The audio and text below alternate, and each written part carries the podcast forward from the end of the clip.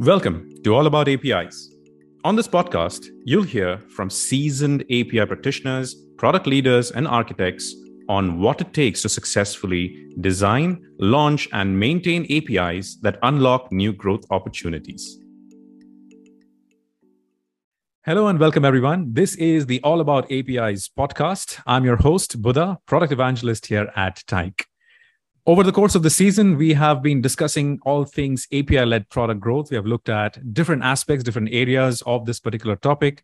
And today, we're going to be looking at what API led product growth means for the financial services industry, especially fintech, and some of the lessons learned from diving into the world of API led growth in this specific vertical. With me today to enlighten us on this very topic is Daniil a big grand welcome to you, Daniil. Thank you so much for being here with us. Thanks for having me. Exciting. Awesome. Let's get started then. Uh, perhaps, Daniil, you could give us a little bit um, of your background. Tell us a little bit about yourself, your experience, and what your journey in the world of APIs has been so far. Sure. Um, so, yeah, I've always been uh, on kind of a, a, bit of a hybrid. Uh, not a classically trained engineer, but I was always kind of technical through you know high school, university um, got a degree in, in, in, in economics uh, out of university, and then started two startups um, right out of the university.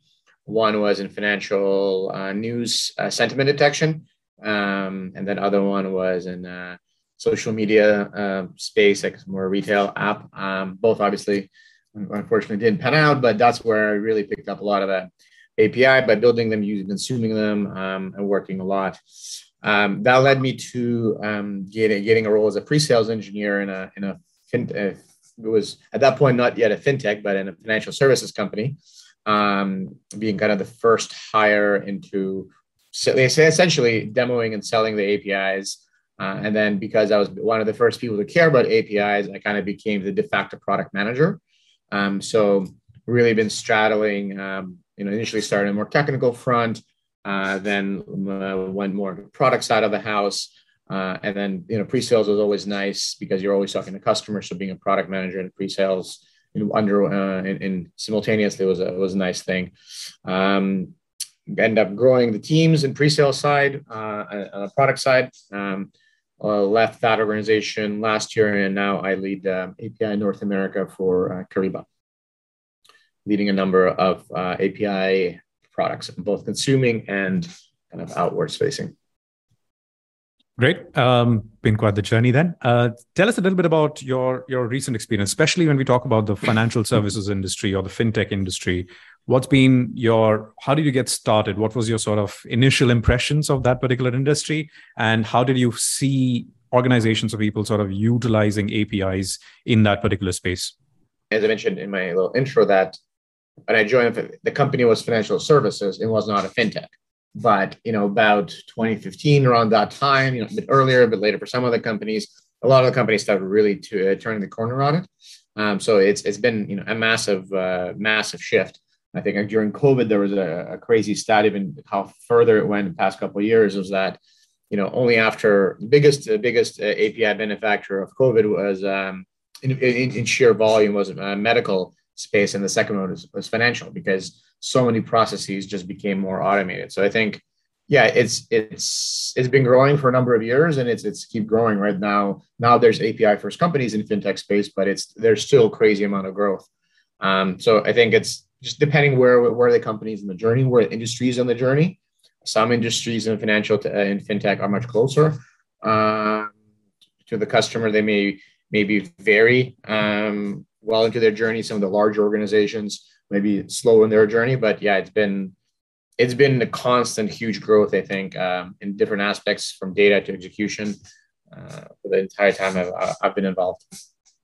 You you bring up a really interesting point there, where I think terminologies again. I'm a big fan of this clarification in terms of terminologies because I've seen people using financial services and fintech almost interchangeably. In some cases, there are obviously different stakeholders in in the industry itself. You've got your fintechs, you've got the banks, and you know there is financial services overall coming in. So perhaps just for the folks who are new to this area, could you tell us a little bit about what are what is the difference? What is financial services? What do you mean by fintech? What is what role does a bank play in in all of this?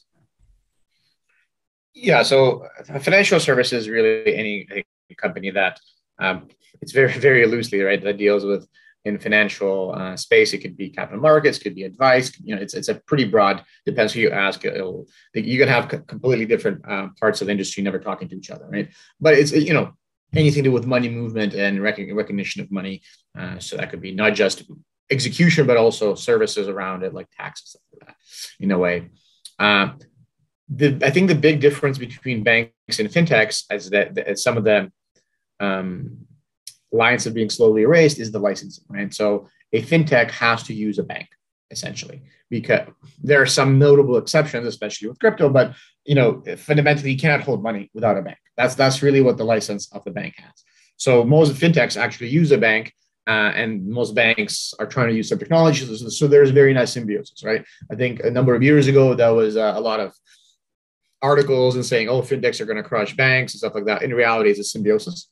Uh, it's not something you can you, you have one without the other. Banks have the regulation and the licensing to hold the money in a protected way, um, and then the fintechs have the agility to execute. Right, so it's really um, a very nice uh kind of industry play where you know, there's a lot of M&A activity. Some fintechs are trying to become banks, uh, but it's really, uh, you know, it's, it's an ecosystem rather than a, in a purely competitive environment. They are solving very different problems and they have their own skill sets. So, absolutely, definitely an ecosystem. Thank you so much for clarifying that. Which brings us to obviously the, the main theme of today, which is around API led product growth. So, we've seen what the ecosystem looks like. We've seen how APIs sort of started coming in and what sort of benefit that's brought in.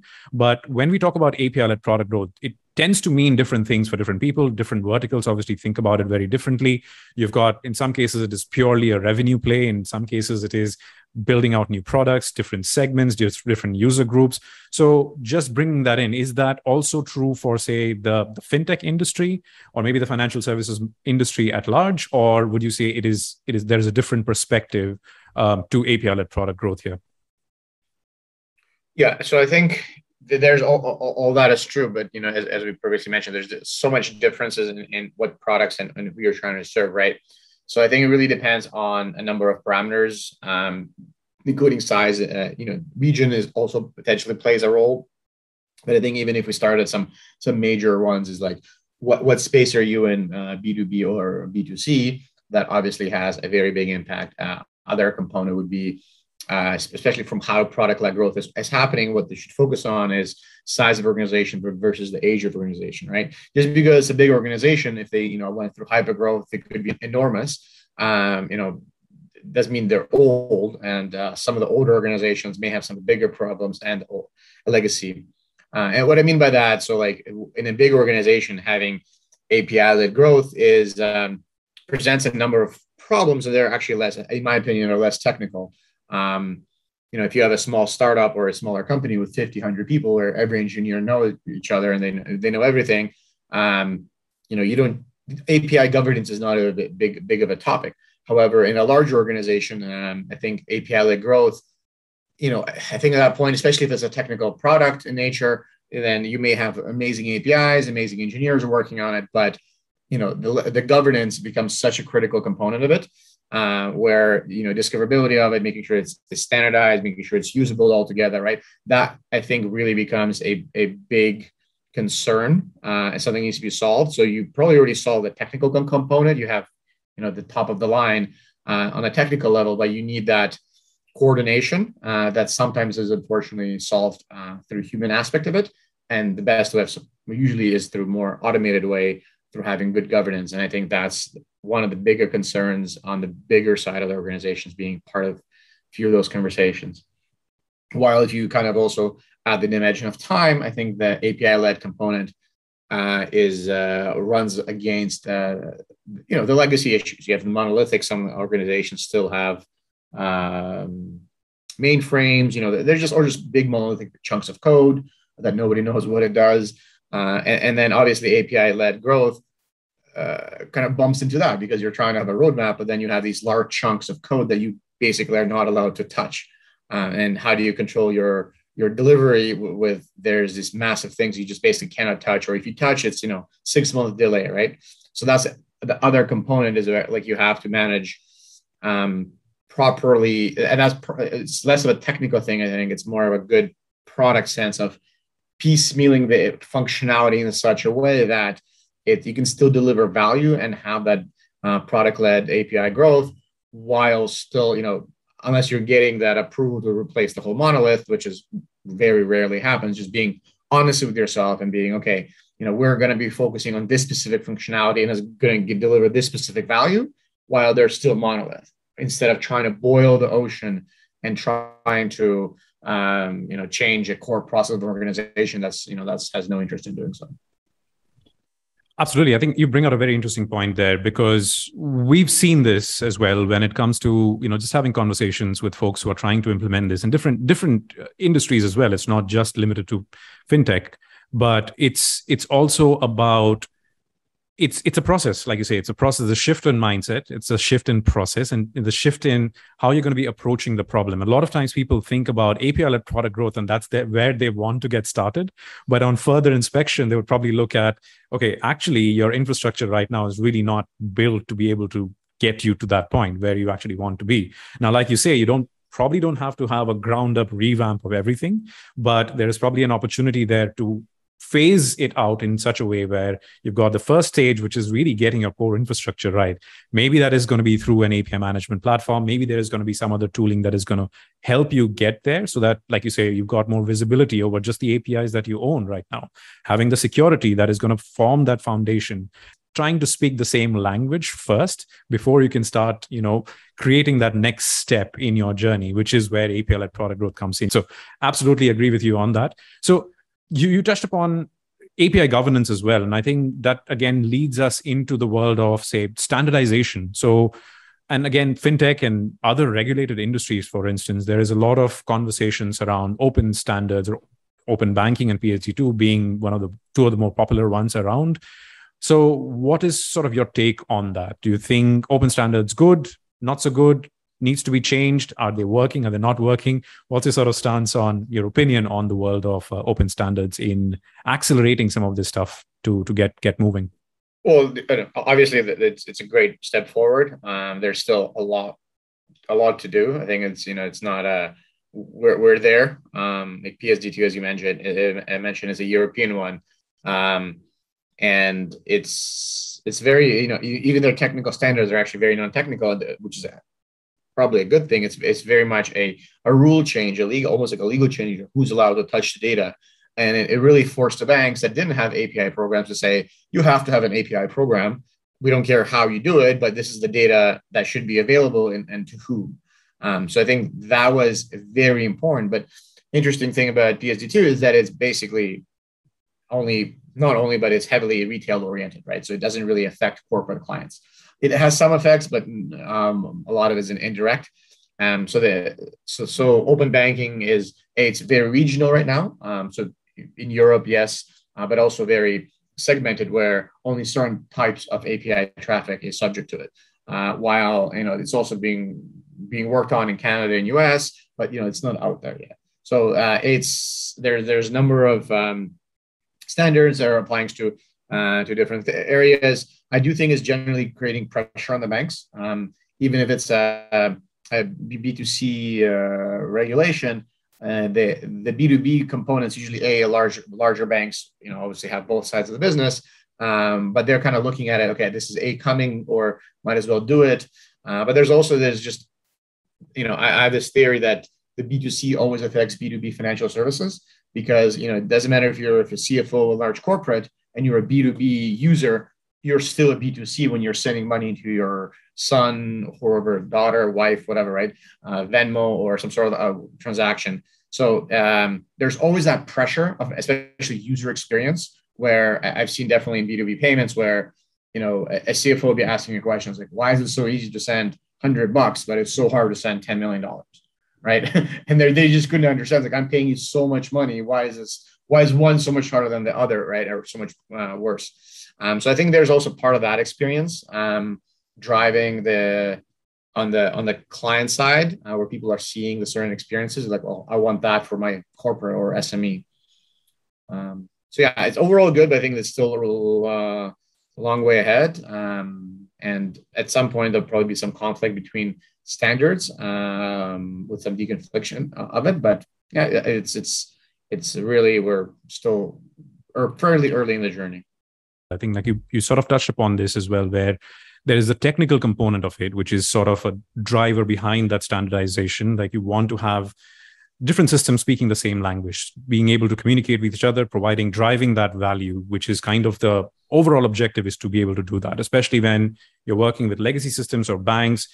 Kind of forcing them a little bit to, to move forward a little bit more so that fintechs can actually utilize that data, provide that value that they they are built for to their consumers, but they can't really do that if they're trying to work with multiple banks speaking multiple different languages, or in this case, trying to formulate or create their APIs in, in so many different ways. So I think I think the overall objective is is appropriate where the standardization is going to bring these systems a lot closer. It's going to make life easier in terms of integration. So that's the technical component. Obviously, there is the business side of things as well, where um, you're really trying to look at what kind of value drivers are going to be brought into this mix as well. So I think there'll be a couple of different conversations to be had, and there is an evolution. I'm I'm sure I'm with you on that, where I think there's going to be an evolution to all of this just to, to, add to it, but, but also the technical component, I think is to be frank, is you know we're talking about APIs, but that's almost the easier part of it because you know it's it's not that hard to to do a CRUD API on, on, a process, right? But making sure that process and, and standardize across, let's say, 5, 10, 100 banks, right?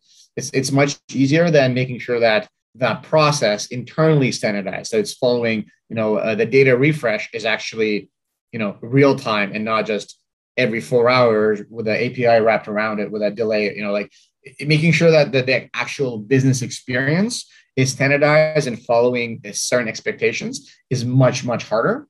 And that I think that's what's driving is that it has certain, you know, time-based components of the of the technical. Like it's, it's very legal language, but have the certain, you know, process-oriented uh, components, which then building API around is very is much simpler. So that you know, if it's slightly different variation, are you using camel case or you're using underscore, right? It becomes it's yes that that that's maybe maybe a pain to map it, uh, but that's a much smaller problem to solve than a completely different process across the ten banks. Definitely, I, I think predictability is is one of the key drivers as well here. Where again, you're trying to make sure that things are repeatable, things are a understandable and then b you can trust that whatever calls that you're making whatever integrations that you're doing is working today and hopefully will continue to do so. Um, and if you were to try and repeat the same process across different systems then you don't have to keep customizing and making those changes and that, therefore driving that efficiency associated with it. Um, one one thing again with you you touched upon conventions as well in terms of you know how do you want to standardize processes internally? There is an internal driver to all of this as well but there is equally a, a risk averseness that comes to comes with API led product growth in a lot of industries and probably more so in in financial services too, where you have a lot of people who are a little bit hesitant to even adopt APIs to begin with, and then exposing those APIs for external users can be can be a problematic thing for a lot of people at least in their own minds. So do you see that as a trend coming in across the board how do you sort of navigate some of those uh, challenges when it comes to managing risks and um, getting people on board with with the journey like this? Yeah i think i think api is definitely a people have become very risk averse around it sometimes when especially it's a non-technical product where you know financial services they're not technical they're very technical maybe in the financial modeling side of the house so they can be very mathematically inclined um, however, they could completely not be aware of the technology component of it. And when you're saying, oh, people are going to have access to this and it's going to be out there, you're like, oh my God, you know, we can't have it out there. It's like, no, it's secure. But so it's like, there is, um, I think just, just because, you know, API is secure, it's not obvious to a lot of the uh, user uh, business uh, people because API, you know, um, depending on what your end product is, if your if your core product is, is not technical, which actually most products are not, right? Uh, there's a lot of business people, leaders, and organization who are who, who probably have loose understanding of what an API is, and they probably are familiar with it by now, but you know what is their uh, comfort level, right? Uh, so that's something you have to consider. Um, so when you're talking about oh, it's all open and it's all you know all just saying open and, and free available would be very scary when you're, you know, a financial leader, which you're used to very, you know, uh, secure and just because it's open it doesn't mean it's not secure but the terminology could be very confusing and uh, cause that risk a knee-jerk reaction definitely and, and i think i think a lot of people also believe that in terms of you know just driving value why would we want to give away things for free? And i think i was having this conversation as well and it's like no no we want to we want to keep this within our system. We don't we want to have these things hidden behind firewalls. Uh, we don't want to expose everything out there. And i think that's where that that sort of mindset shift is very very important in an api first landscape that we are we are definitely moving towards or maybe we are already there. So so absolutely. Which which brings me to that step of if if an organization is looking to get started on their journey of say api led product growth they are probably much further away. They are probably not there yet at the moment. They are their infrastructure is not quite there. So what would you suggest for an organization like that to you know your your aspiration is to be able to get to api led product growth where you are getting and driving value for your end users and customers and potentially generating some form of revenue on your end? Uh, but how do you get started? How do you take that first step? What is that first step? Well first first step you definitely need to have the right people. I think um, having the right people that know what good looks like um, is, extremely important. And, and yeah definitely there's uh, war for talent and stuff like that. There, there's definitely that. But uh, people is, is definitely mo- most important component that, that have either have done it or have a very good understanding where what good looks like in this case right? Um, some of the things that I think are are critical, maybe some of them are maybe less uh, for there's a first step, but you absolutely absolutely need to have a stable demo or sandbox with good data, right? Um, it's it's very hard to, whatever, regardless of what your product is, entertainment, fintech, medical, right? It's very hard to have a meaningful API in the market that you know somebody's going to go product like Girls and is going to go check it out and do something with. If your sandbox is a, either not working, doesn't have even remotely closed data, or it's you know behind so many security things that nobody can access it ever, right? Uh, so I think if you don't have that, that's going to be very hard to do anything API product led because nobody's going to be able to do anything. Um, the other component the thing is don't forget to communicate the with the rest of the business, especially as I mentioned, if the core product is non is non technical. Um, you know, it's very easy to have a very elegant API solution that, that's you know that's uh, very high speed. It, it's great, but you know the business doesn't understand what the hell the point of it is. Um, and you know, constant communication of, you know, if you're a technical product, it, that's fine because most organi- uh, organization organization understands. However, if you're in financial space or medical or entertainment or manufacturing, you know, it's uh, you need to tie back to the business value of why you're doing that whole thing. There's probably a very good reason, but do not forget the reason why you're building APIs building APIs for building sake of building APIs is is not going to go far. Uh, and then the last piece, really not the first thing to do, um, but you know something I would say not probably the second, uh, but we touched on it is API governance. You're trying to scale the organization, I think that's um, that's I think is absolutely critical. Not having it, um, you know, back in it earlier on, maybe that was less important, um, but now with um, you know we know so much about it uh, with so many good practices, having good API governance would definitely help you avoid uh, a lot of problems down the line. Yeah, and uh, one of the points that you brought out here was really trying to communicate the the the impact, almost impact and the value. I think, and and that can be the the key driver and the key thing that wins people's trust because a lot of times in big large organizations you'll see that there are experiments run they're not going all in yet but you're sort of experimenting with something that you think is going to help you innovate or get to that next step of the journey. And to be able to convince the others and not everyone is convinced at the beginning of course you've got a small team of people who are probably convinced and they are going after this. And what is going to convince the people to actually put in those resources would be the data to back up all of the hypothesis that has gone into it. And i think that's kind of a, a really really key driver for making sure that you're tracking the right things, which obviously brings me now to the next aspect here, where a key area of API led product growth also is around the metrics, the things that you're looking to track, the things that you want to be monitoring, things that is going to help you make that decision for uh, you know whether to continue or discontinue the things that you're doing. So for the fintech industry, what would you say some of those metrics are? What should be measured? What should be sort of a priority when you're setting up some of these systems to actually help you make those decisions? I think it's very product dependent, right? Um, are you are you just a data product, right? That is around data, right? All right. So then, the simple way of doing it, uh, you know, you know, is volume, right? How many API calls? Um, that's a sim- very simplistic way of looking at it. Uh, that's always a starting point. However, if you're in data business, are you just providing uh, volume data?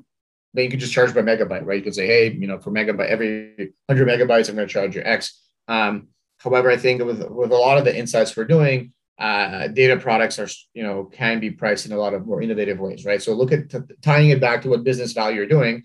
Charging by megabyte is not really business value. I mean, it may be simple, uh, but maybe it's per insight. So it doesn't matter if they used 100 megabytes of your data uh, versus one megabyte or even less, right? Uh, but if you know how many insights they were able to generate, maybe for example with machine learning, all this stuff, you know, it's it's there's data component of flowing it, but there's also like, what are you getting back, the outflow of it, right?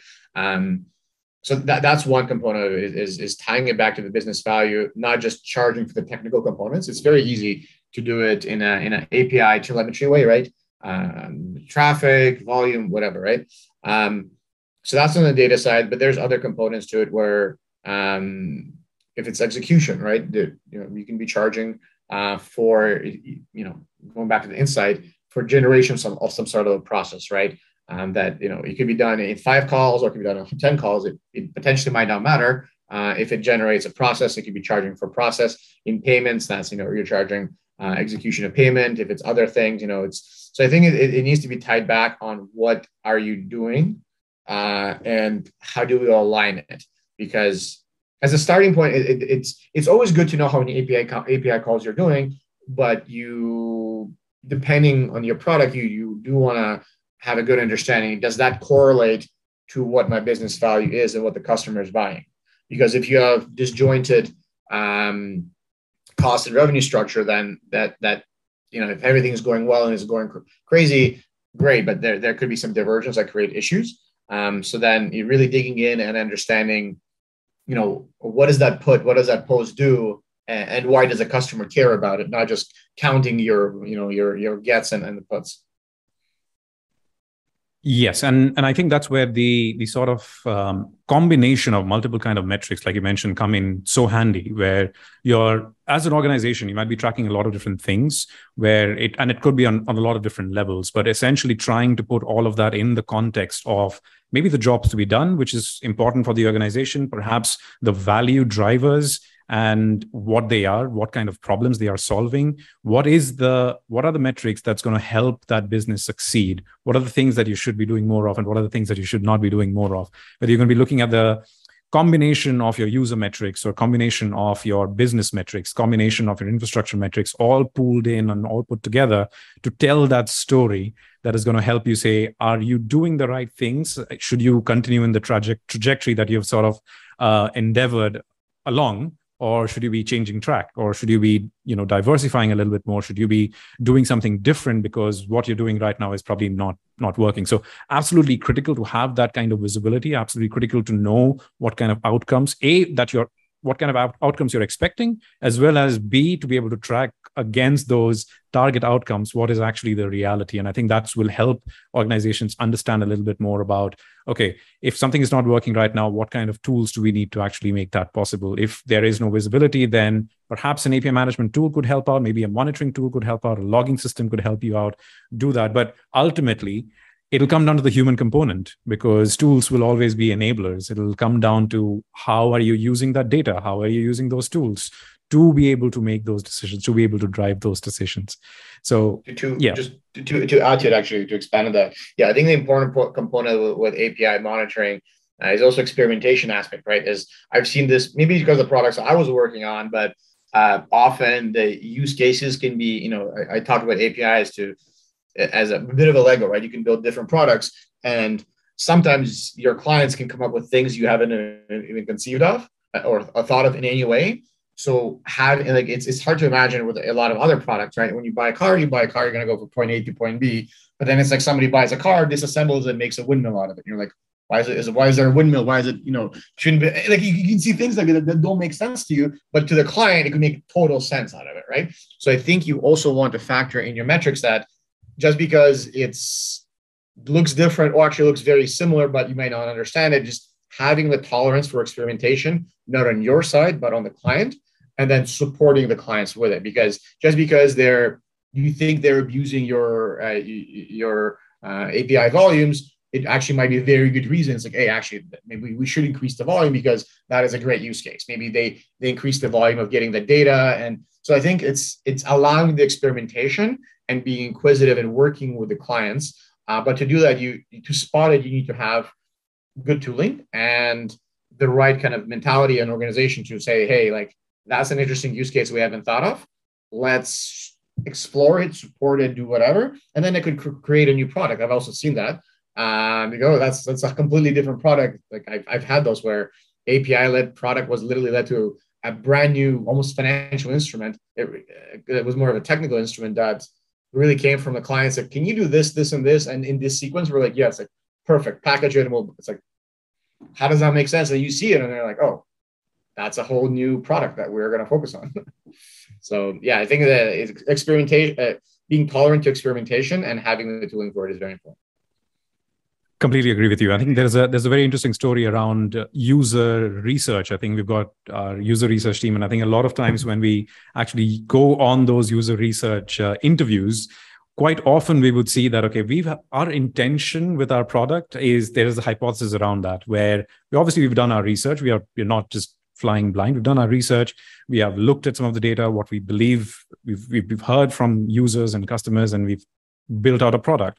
However there will be those sort of cases like you mentioned where it might be used in a completely completely different way. And that's kind of the interesting one. Even though perhaps the the users that we are probably interacting with they might be telling us that they want it in a certain way but they might be actually the actual actions might say completely different. So i think that being able to observe some of that behavior to be able to be mindful of that behavior is also going to be very very important to be able to perhaps track some of it but equally just just having that open communication, open feedback, I think is going to be very, very important, given that we are talking on an iterative cycle of um, transformation where you're building out a product. There's a lot of hypothesis that goes into it.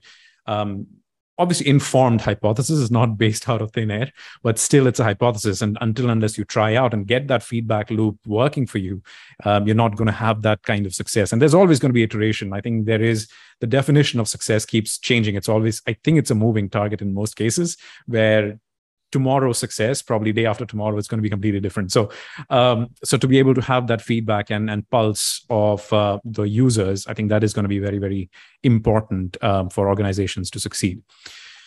Which brings us to what are say what are some of the lessons around people doing things horribly wrong? Some of the don't do's when it comes to you know the api led product growth space especially in financial services fintech. What is it that you would tell people that you, they should definitely avoid do not do this. Whatever you do do not do this. What would be some of those sort of lessons around this? Sure. So i, I think one is um, I think a lot of my answers are on product because being a product manager, I'm a bit biased for those kind of answers here. But I think you know it's with with API teams, um, regardless of the organization, um, but especially if you're non-technical core product, uh, it's make sure you don't get away from the end user and use cases. It's very easy to start building an API. It's very technical, and you know, going down that rabbit hole um, that you want to avoid. It's it's not even premature optimization, which I think is another um, you know piece to avoid. Uh, kind of goes in hand in hand, but making sure that your your solution actually is is meaningful to the end user and it's, you're not just solving that one specific internal thing uh, and and in, in, in, a very elegant way, right? That you're keeping in mind the end user, the use case, uh, and the organization at hand, um, and then just having that business sense around building those APIs of well, where, is it going to be used and and how is it going to be used, right? I've I've worked in in my past um, implementing APIs um, on uh, in a place where with really bad internet so actually, you would expect that your APIs would fail more than half half the time. So the, one of the goals is to get the payments in such a way that you have the least amount of um, API calls to complete it because you have to basically chain them in such a way that making sure that it, it works. Otherwise, if you have four APIs, each of them with 50% chance of failure, you know you're having absolutely terrible experience. So you have to keep that in mind. You can have most high performance uh, API, but the problem is not on your end. You have to understand where the problem is, and it's on you know with the user.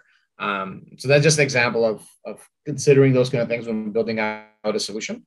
Um, then I think the other component is I've kind of talked about premature optimization. You know, obviously scale is important, but you need to balance it against the use case, right? You don't want to go and okay, how is this going to work uh, across 100 million users or 10 million users if you, if you still are struggling to get the first 10, right? So I think premature optimization is uh, is always like, oh, we, we can make this look amazing. It's gonna be lightning fast, but like great, but nobody's using it, especially if it's a net new product. Uh, I've definitely seen that uh, a, a, number of times. Uh, and then um, the one thing uh, is security is important, but do not make it in such a way that it's impossible to use your API. Uh, so I think there's a lot of market standard solutions that are good. They're they're they're open. There's there's there's basically there are solutions that are standard and the people know how to use. Right. So for one side, it's when a developer looks at it, okay, auth two, I know how to use it. You know, maybe if it's MTLS, whatever. Right. You you know how to do it, but do not try to invent your own security mechanisms.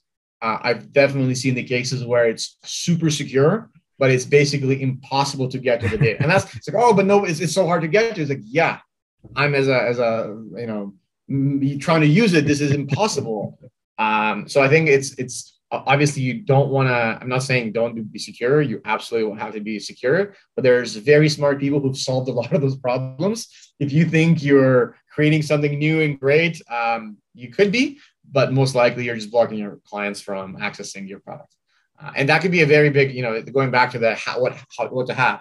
If you have a good stable demo uh, and environment with data, right?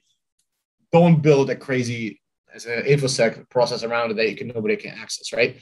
Um, that time to hello world metric um, is, is a good one to measure it because if, if nobody can figure out how to connect, yes, no hackers can do it, but also your clients can't do it. So definitely, absolutely. I think I think there is that point around um, how secure is too secure and how little security is too little security. So I absolutely agree with you on that. Um, one one thing just coming back to your experience as a product manager there is a big element because it's great to have a lot of these governance ideas and ideologies in place and good to haves and all of these things in place where you, you have security practices and uh, planning and strategies and all of that. But it all needs to be tied in together. There is there needs to be that degree of collaboration across different um, teams within an organization to actually bring that to fruition which is always challenging. The the divide perhaps between the engineering side, perhaps a little bit between the business side and marketing. All of these teams need to work together, but you can see that they might be driven by different motivations, at least in in in their own silo sometimes. The objective obviously is to work towards a singular vision, but in a lot of times they're probably driven by different things. So, as a product manager, how would you go about instilling a degree of collaboration that actually guides everyone across departments to work towards that that common goal of achieving growth for a product or making a really successful product I think that's the role of a, product manager, right? It's depending on each organization. Obviously, you want to foster collaboration, but I, I, I don't know if there's a silver bullet out there. Uh, if there is, I'm, I'm not aware of it. Uh, you know, obviously collaboration, but it, it, depends on our organization. You have to do different things, right? Sometimes you're um, you're more on working more with the technical team. Uh, sometimes you're more working with the marketing or with the finance, right? Um, it, it, I think it really depends. It's about I think that the, the key thing is, is spotting where where you know the where you need to spend your time and, and spending your time there, right? Um, and in different parts of my career, I spent in, in, with very different departments a lot of time. There was a role time where I spent a lot as a sales enablement because you know if if if the sales team doesn't understand what they're selling and why they're selling it. You know, great, you can build the best product. Um, although that was not product led uh, component, right?